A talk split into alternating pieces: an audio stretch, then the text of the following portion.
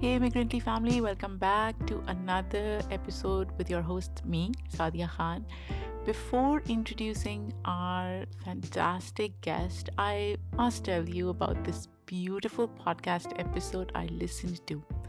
Although I usually listen to indie podcasts, I recently stumbled on the Unlocking Us with Brene Brown episode with actress producer Viola Davis. I'll be honest with you, this episode basically blew my mind away. It touched on Viola's lived experiences in an almost poetic yet relatable way. Viola talks about many facets of human conditioning from vulnerability and strength to doubt and self awareness. I kid you not, towards the end of the episode, I had tears. I took a deep breath and I sat down with my thoughts, replaying the conversation in my mind. And yes, it's true. So often I have negotiated with myself about what parts of my identity I should share with the world and what pieces I should keep private. And what does representing self look like, and what form has it taken over the years? So, my suggestion to all of you is to listen to this episode. You won't be disappointed. Talking about today's conversation, although not entirely the same, it also highlights highly pertinent information about how we care for ourselves right here and right now during a period of extreme pressures and stimuli. Taking time for oneself to recharge and reconsider some of the relationships and activities we engage in isn't self indulging. Instead, mental health and well being are part and parcel of our capacity to stay involved, advocate for ourselves and others, and be functioning, thriving human beings. I want to use my platform to actually show that you can struggle with your mental health at the same time as trying your best to actually achieve whatever ambitions and goals and thriving in your life. Today's guest Thea Pham will share her journey in discovering and defining what mental health means to her, how it fits in the complicated puzzle of her immigrant upbringing, and why she has felt immense emotional and psychological strains being the first gen. As an accomplished biotech entrepreneur, Thea was the youngest in her class to graduate with a PhD in neuroscience at UCLA and currently works for a biotech venture capital startup in LA. She has won numerous awards, for her research and was featured in the LA Business Journal's 20 Entrepreneurs in Their 20s. Isn't that amazing? A couple of weeks back, she received viral attention after sharing an emotional TikTok about her challenges as the daughter of Vietnamese parents. In that video, she highlighted some common expectations that fall on immigrants, such as academic excellence and financial support, but in Thea's case, they have caused guilt, mental illness, and more. To be honest, I was a bit nervous about my conversation with Thea. You see, I have a different perspective on this matter as an immigrant mother and did not want the result of our discussion to basically villainize immigrant parents. So I had to almost set aside my emotions Simultaneously, I can understand how burdens transfer generationally and perpetuate trauma if not addressed. And I come from diametric points of view in our status as daughter and mother, respectively, but our dialogue was so fruitful. And here's the fun part I really want you to stay after the episode to hear me unpack this conversation with our content editor and this script's writer, Yudi, who is an immigrant daughter herself. We basically chatted about the interview, basically reflecting on our expectations going into it and how we felt after listening to the tape. This is our way of expanding the conversation to the larger immigrantly team and hopefully eliciting the same in you all, our valued listeners.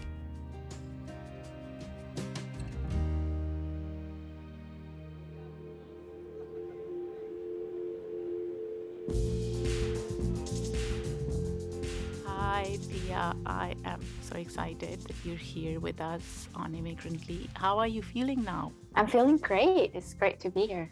Thank you for having me. Yeah, so last week we had to reschedule because you had COVID. I mean, COVID is not leaving us alone. It's been, what, two and a half years? So, how was it? I hope it was mild. It was really mild. It's honestly my third time. Oh, wow.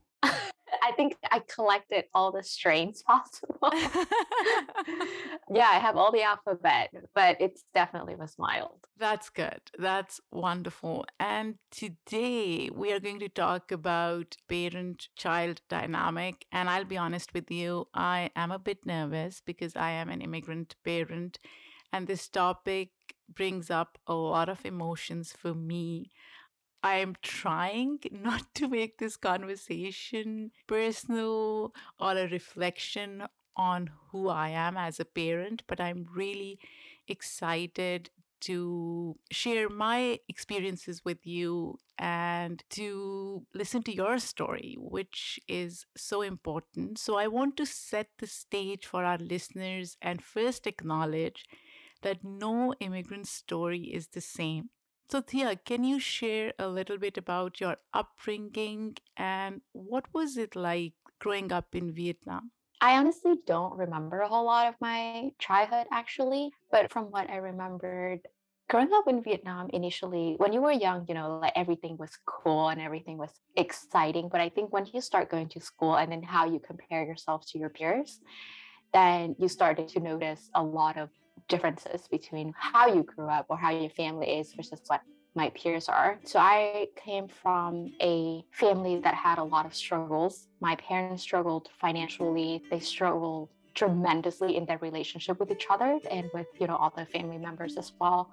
We moved a lot as a kid from houses to houses to apartments and my dad has a lot of businesses and he worked really hard because it was the time when after the war and they started to reopen the borders. So he was doing electronics and then he was migrating to some manufacturing capacity and then you know chinese goods comes in and then his business came go out went out of business and then mm-hmm. he has to mm-hmm. pivot it to something else so like there's always that entrepreneurial spirit in him but growing up it was definitely very challenging i still remembered the most vivid memory i had as a kid was we lived next to a pho restaurant in one of the houses and my mom would cook this kind of rice soup and if you cook the rice long enough you can really expand it like it's a fistful of rice, but you can actually make it into a full family of four.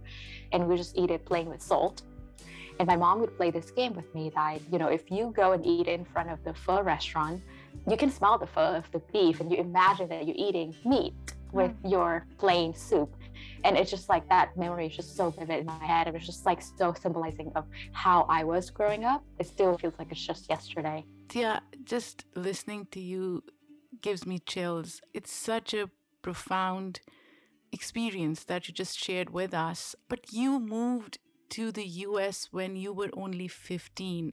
And before I even get into what was that like, I wonder how were your parents able to make it financially possible for you to move to the US because visa applications and tickets and everything is so goddamn expensive. So, how did that come about? Moving to the US was actually not their dream, it's actually mine. Hmm. So I, even before that whole conversation, for me, because of the financial stress and because of their relationship with each other, my parents really never gotten along well. And I remember vividly the only time that I felt happiness was whenever I bring home a really good grade.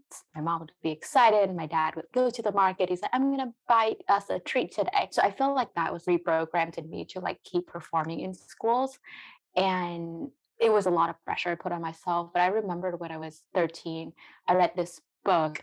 It's actually a book that was in Chinese but translated into Vietnamese called mm. I Want to Go to Harvard for Business School. Oh, wow. And I read this journey about this girl and her mom from China. It's almost like a self help book, honestly, about how you organize yourself, things like that. And I read that book and I was just like, I want to explore, like, I want to do different things. So I start having that goal, and my parents thought I was insane because we could barely afford even simple like new clothes.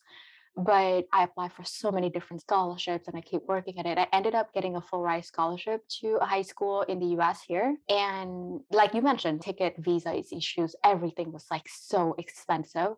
So my mom sold some of her wedding jewelry to afford those tickets. And I came to the US literally with $100 in my pocket that my mom gave to me at the airport to like one of the dichotomy was just like thinking back which is so odd because the high school that i went to they paid for full tuition room and board everything it was a really rich high school the tuition mm. was like hmm. $60000 i felt so privileged to actually go there my classmates were one of the richest kids from one of the richest family in america and here i am just like not knowing both the culture and everything and i barely had any money and you know, like when you go to a different countries, even for high school, even if they pay for everything, there's still so much things that came out.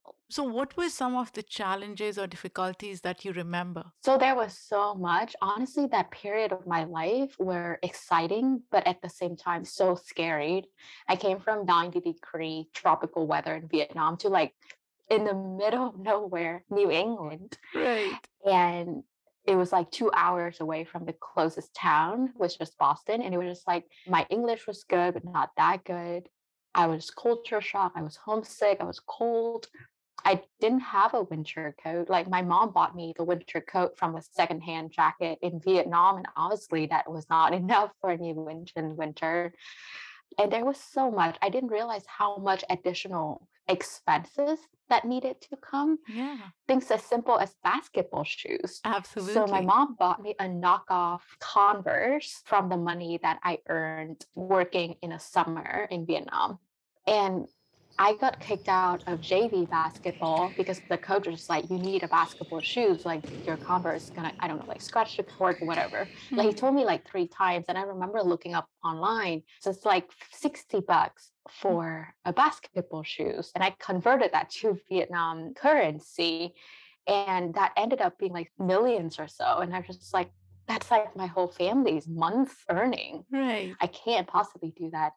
So there was just so much cultural shock there. You know, you bring up so many important points. It highlights, I guess, American society's lack of knowledge when it comes to the challenges that the process of coming to the US entails. And the system itself is mostly geared towards people who are economically privileged or are able to work through the system financially and physically. Thea, in terms of your relationship with your parents, you've talked a little bit about their dynamic, which wasn't great, and there were a lot of other challenges within your family, economic being one of the most prominent that you have mentioned. But I am curious to know uh, how was your relationship with your parents as a kid and did it change at all when you moved to the US? I don't think so. I think mm. my parents were always very, very strict on me from both a cultural standpoint, but also they were very religious as well. I was raised Catholic.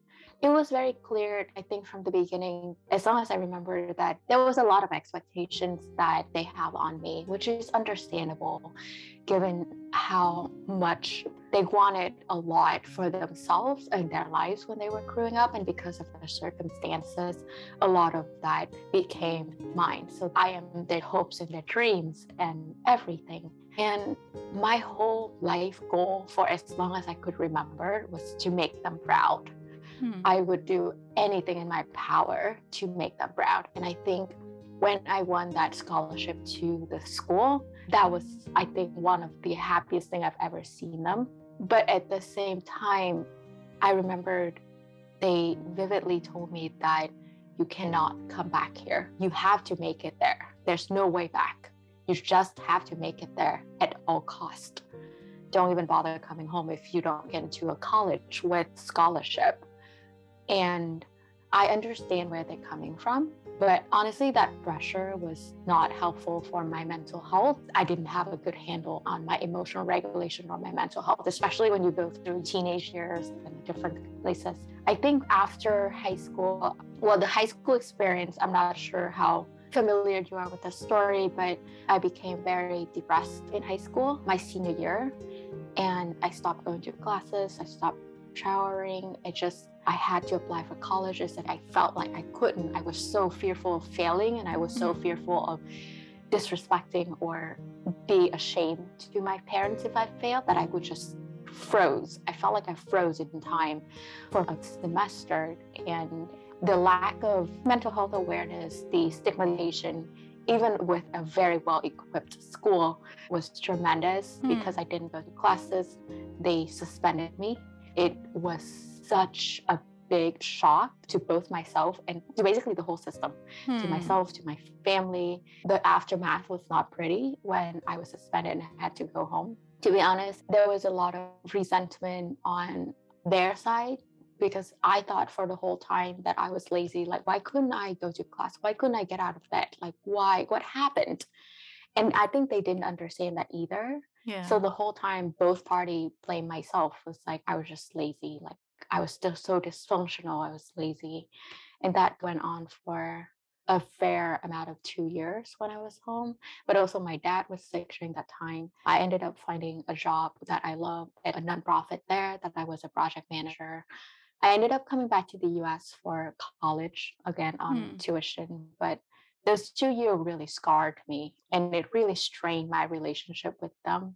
I didn't blame them for any of that. But at the same time, it was really heart wrenching to see that when I failed or when I need help, the help wasn't there. It was just resentment. You know, as I'm listening to you, I'm thinking there's no right or wrong in this, right? It's different perspectives, it's different vantage points. You are going through this trauma, and your parents are unable to understand because they are projecting their hopes and dreams, their expectations onto you. And sometimes when that happens, it's difficult for parents and kids to plow through and have an open communication. My circumstances, my kids' circumstances are very different, but I can see instances or glimpses of what you're talking about. There have been numerous times when I've probably projected my expectations and even insecurities onto them, and I have these sometimes unsurmountable expectations from them being an immigrant parent in the context of what I have sacrificed for them. So it's a very hard place to be in. And it's almost impossible for somebody who is not in that space to understand that dynamic between a parent and an immigrant kid. And that's why people are fast to judge, right? Yeah. So let's fast forward to last month when you posted this TikTok video about how intensely pained you felt about your parents and your relationship with them, the burden of being the financial provider, and expectations that you would send your sibling to school and there were a lot of expectations this being Asian one parents specifically vietnamese parents. I got disowned by my parents just now because i refused to fund my sister's lavish lifestyle when she's here in the us as an international student. They sent her here three years ago knowing that they don't have the means to pay for it themselves. So the responsibility for her tuition her room and board her living expenses has been on me as the eldest sister in the family and she has been completely ungrateful and completely. Tell me, why did you decide to share this publicly?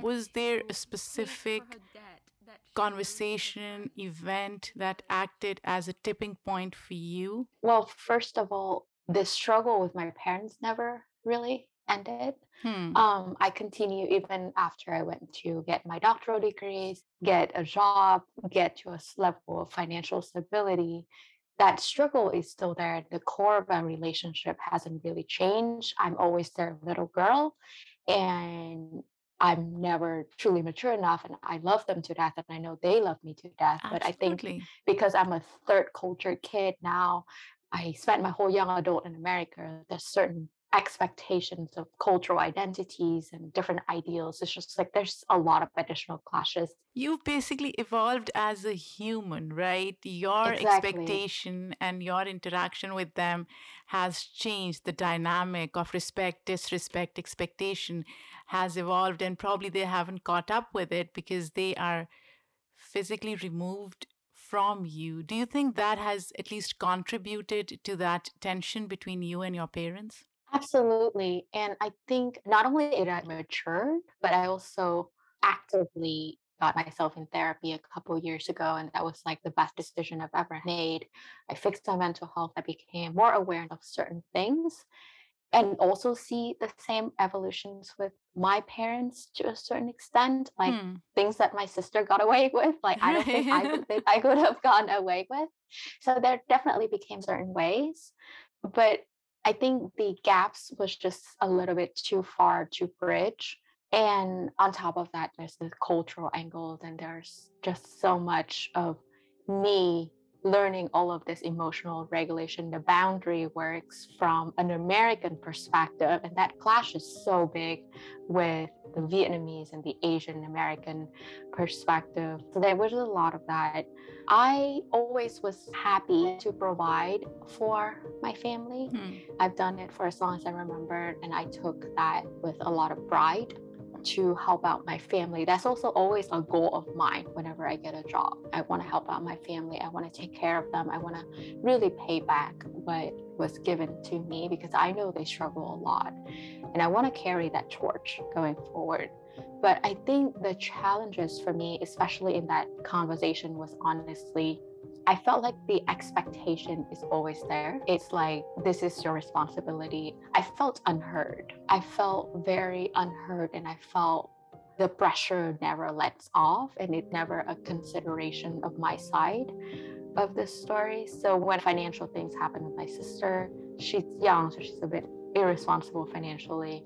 And when I brought the conversation up again, I didn't receive the empathy that I was expected. Hmm. and they talked of disowning me which actually not the first time. I think it's it's definitely it's a very commonly used method i could say to make sure i'm in play but i felt very alone in that. Yeah.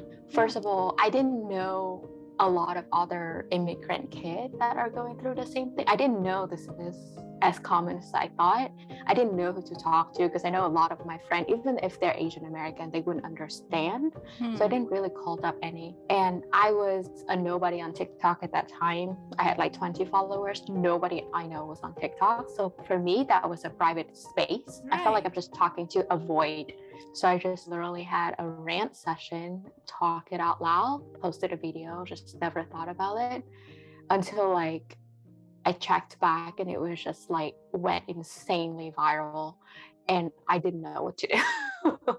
And your intention was never for it to go viral, right? As you mentioned, you only had 20 followers. And the way I see it, it sometimes even feeds into how certain societies, I guess American society being one, is prone to minority trauma, right?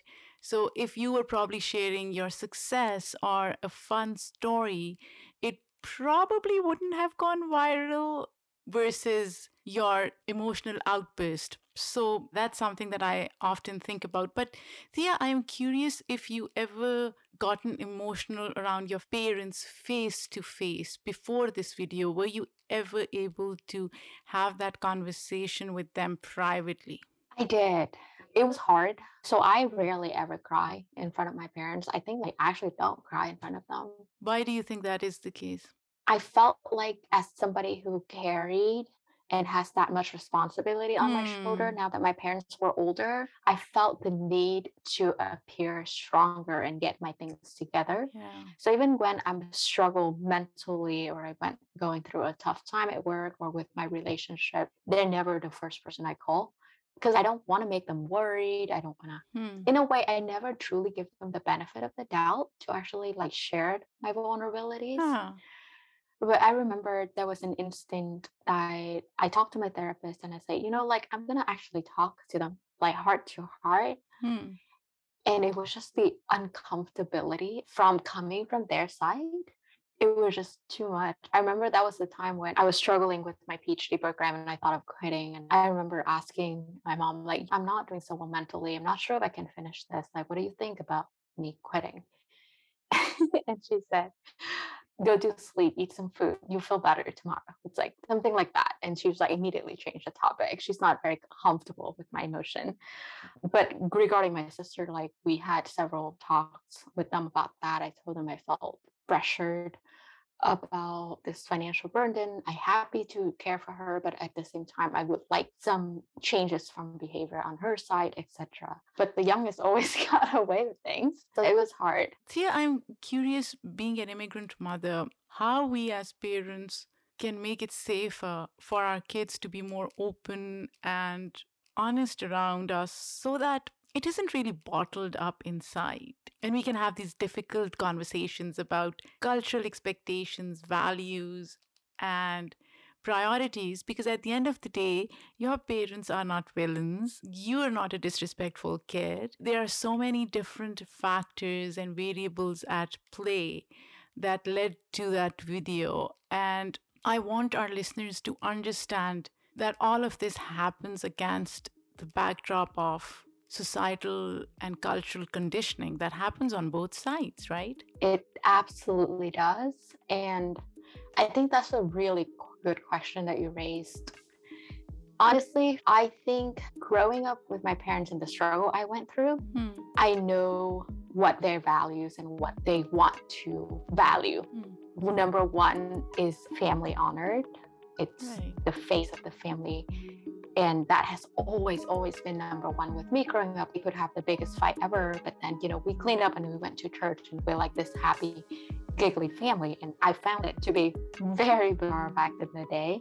And for me as a children i found that to be at times bigger than my happiness what they valued my happiness. Not that they don't hmm. but what i'm saying is that their priorities on things makes me hesitant to be vulnerable and actually share hmm. because I know that my struggle at times would come at odds with their values. Right. So when I put myself in a perspective of, you know, a potential parent, I think I would want to let my kid know that they are my number one priority and their happiness and their feelings and their emotional well-being is my absolute number one regardless of the auntie and the uncles and other people from the outside family thinks. Right right.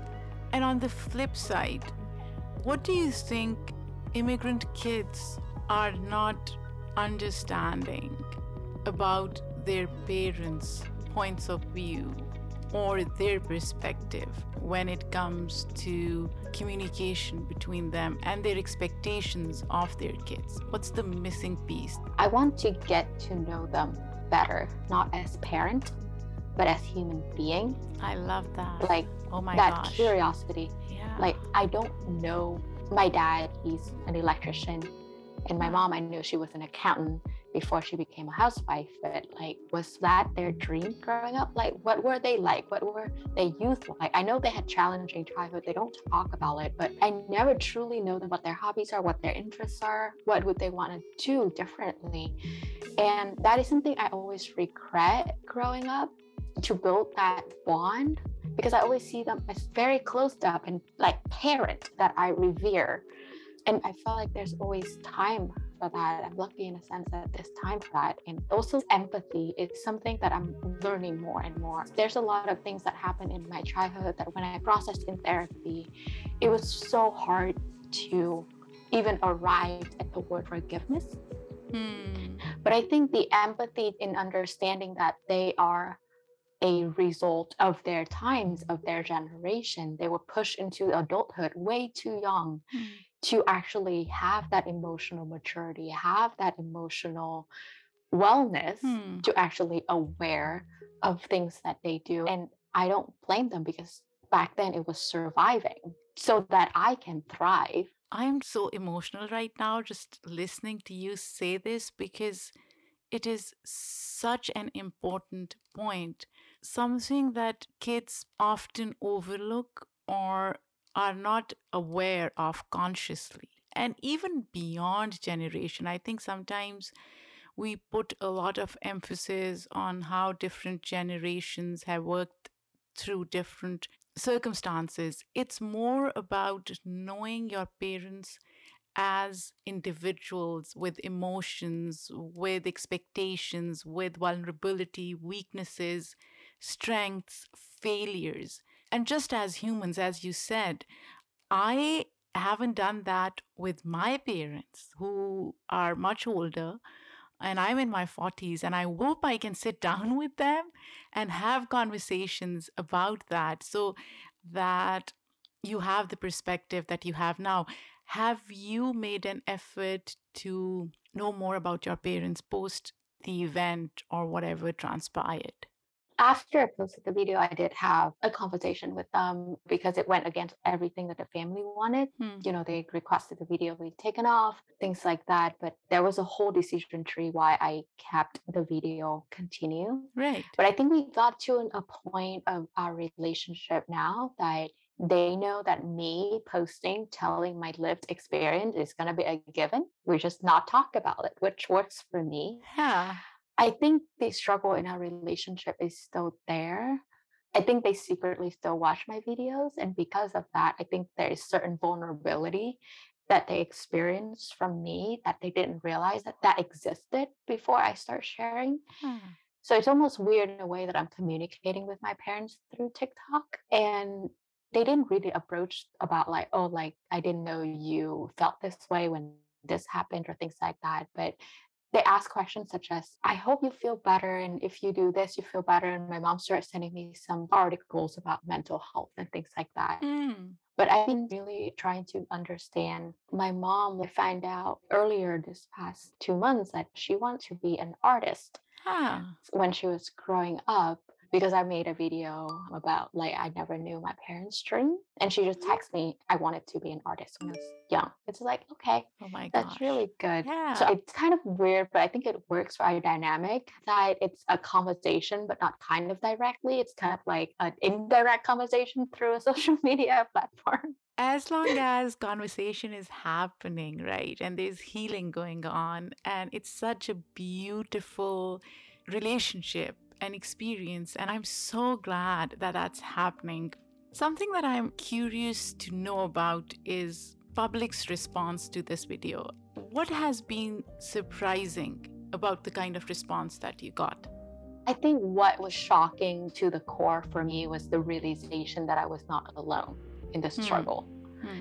I think coming from the culture that I am, and I'm sure similar with you, almost talking anything remotely negative about your parents or the family is the biggest taboo ever. Yeah. Especially if filial piety is in the conversation, like that's a no brainer conversation. So I was so shocked that I was not alone in feeling this way because for so long as I could remember that pressure that I felt, I thought it was bad. And I felt ashamed that I feel pressured Hmm. because I felt like everybody else around me did it so effortlessly. Like I know cousins that are taking care of their parents and happy to provide everything. And I felt like he'd always have this perfect image of him on that journey. And I felt like, why can't I be that way? Why am I feeling so pressured about this? Hmm. But it also shocking that I didn't know this was so similar in other culture besides Asians, like Hispanics culture, the African American culture. There's a thing called black tax. Hmm. As African American advanced social economically, there's that burden of taking care of the whole family. So it was shocking to me that I was not alone in that. But I think the second shock, and this is something that I guess in a way I was just so frustrated at the other side of the interaction. It's like, oh, this is so Asian parents, this is so toxic, cut them off, run off, things like that. And I see that a lot, you know, live your life, things like that. And I understand the good intention, but that is not how I want my relationship with my family is. And that's not how I'm programmed culturally to do. Right. And I think that is the fabric that American culture truly understands. And it sounds a bit entitled to me that people were making judgments about you and your relationship with your parents after having watched just one video. So I want to expand that conversation a bit because I've been thinking a lot about immigrant trauma and how it is a trope that is often commodified in American society. And I'm not saying that you didn't have a tough upbringing. You absolutely did. And you suffered so much through it. And your parents have a perspective. There was miscommunication between you and your parents. But at the end of the day, it's as if not having a tough upbringing relegates your story below others, right? I look at you. You are such an accomplished biotech professional, someone young for her field but in all the news thus far, whatever research we did, it centers around your video, right? It's all about you crying and being vulnerable with your personal life. And part of me wishes that these accounts had other salient features of your identity. It acknowledged your accomplishments and the journey that you've had so far, and the successes that you've had so far could present a more nuanced account of your relationship with your parents and cultural expectations that are part of Eastern cultures. How have you felt about media's portrayal of this story and interviews you've had thus far. I completely agree with you. It's the media wave has been one of the most challenging thing I've dealt with. Hmm. Like you mentioned, a lot of story was surrounding my sister, what she did, what wrong thing did she do, my parents being bad people or Asian culture being toxic and things like that. And I felt like my whole accomplishment is boiled down to that one minute mm. clip. Like if you Google my name now, that's one of the few things that popped up. It's absolutely is not ideal, I would say. I work very hard to get to where I am in my career. And I embark on this journey and continue to post because I want to share this lived experience as well as raising that generational trauma awareness and mental health awareness for immigrant community. I wish there was more centered conversations around the cultural challenges of mm. immigrant and of what things what obstacles that we have to go through to actually get to where we are or even whatever happens before that one second video so i'm glad we're discussing mm. about this now and thank you for giving me the platform for this Sathya, you have a mic right now. What else would you want to share with the public that you may have missed in prior interviews or in your TikTok video? Honestly, a lot of my TikTok recently has been my continuing struggle with my mental health, hmm. which is a big taboo topic within the community. Like Asian Americans are the least likely group to actually seek mental health yeah especially I think broadly for immigrants, we're the least likely group to seek mental health and suicide is the top three death for Asian American. And for me, it's still a struggle, but I guess in a way, I want to use my platform to actually show that you can struggle with your mental health at the same time as trying your best to actually achieve whatever ambitions and goals and mm. thriving in your life. Like that is a struggle, but that is not a struggle that somebody needs to be ashamed of mm. and really open up that conversations. And secondly, it's just the journey to actually establish a good relationship with your parents I think it's like absolutely essential. And I just posted a video about, you know, me singing and things like that. So it honestly felt like if the platform is just a creative outlet hmm. that I never truly paid attention to. Huh. Because I felt like I never had that self exploration journey that a lot of my American friends was privileged to have. I truly never understood what I would like to do, what my hobbies are. So I've been really excited about this journey. I am so glad, Thea, that you are in a happy place. I'm so glad that we had this conversation. And in the end, if you were to define America in the context of all that's happened so far in your journey in America, how would you do that? Oh, wow, that's a good question. For me, the idea of America when I was back in Vietnam felt like a lucid dream. Hmm. It felt like the American dream that would help my family out of poverty and really propel us to a happier place. As of now, and through the struggle over the years, America became almost like a great wall between me and my parents, Oh. as it infused me with a lot more idealistic perceptions that clash with the collective cultural Hmm. origin that I grew up with. But for the future, I felt privileged to be here, to actually have a platform, to actually have a voice, to actually have the confidence to share things that I would never ever dream of sharing. In a way, that freedom is, and don't get me wrong, we as a country still have so much to actually work on Yeah. we still have so much floor, so much struggle. But the mere fact of me as an immigrant coming here, different culture identities, technically on paper, I'm still called a alien. Yeah. I- That's um, a that's a really toxic word. but I felt myself being an American because this is where I grew up. This is part of my grow up journey. And I'm excited for this freedom. And I'm excited that because of this freedom, I became closer to the culture that I was born in. Hmm. And I think it's just a beautiful aspect of the melting pot that is American. On this positive note, we will end our conversation, and it was an absolute pleasure to have you on Immigrantly. Thank you so much for having me. Oh my gosh, I enjoyed this interview so much, and it gave me a lot of stuff to ponder over, think about, sit with, and maybe have conversation with my kids about what I learned from Thea. This was the last episode of season 14. We are so excited to bring you so many incredible stories in fall. We won't have themes anymore because we want to be able to explore different dimensions of immigrant identity without boxing ourselves in one theme.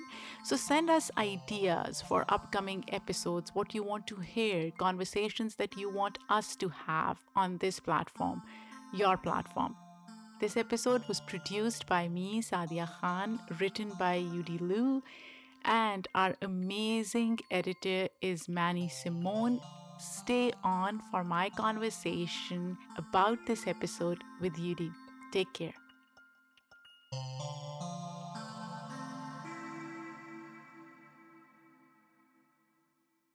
I'm so glad we are doing this, Yudi. Yeah, absolutely. Why not try a new thing come fall, a new season? So, I also had a fabulous time listening through the raw interview since I know Thea's conversation was one that we actually did a bit more prep for, right, Saadia? Yeah, absolutely. And I was thinking about this as we were prepping for this conversation that initially I was almost reluctant to do the interview, right?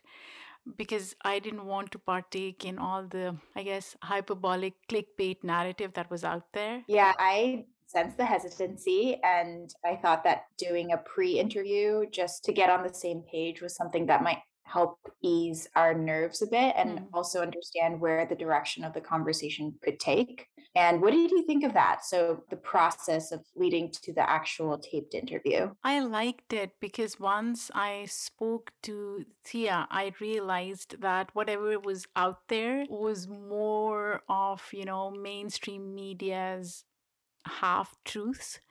And it made a lot more sense to create a more nuanced narrative around what had happened to Thea and her parents, if that makes sense. Absolutely. I think I was less skeptical than you were initially, but even hearing the full 50 minute conversation, I was definitely humbled to realize that what was on social media, what was on Fox, and how those reporters interviewed her, it didn't capture even an ounce of the full story and the full narrative. And it also didn't lend her the full space to share how intelligent and how difficult and just how complicated her past is and how it's informed her present. Absolutely, I couldn't agree more. And I felt I was able to open up about my role as an immigrant parent and connect with her.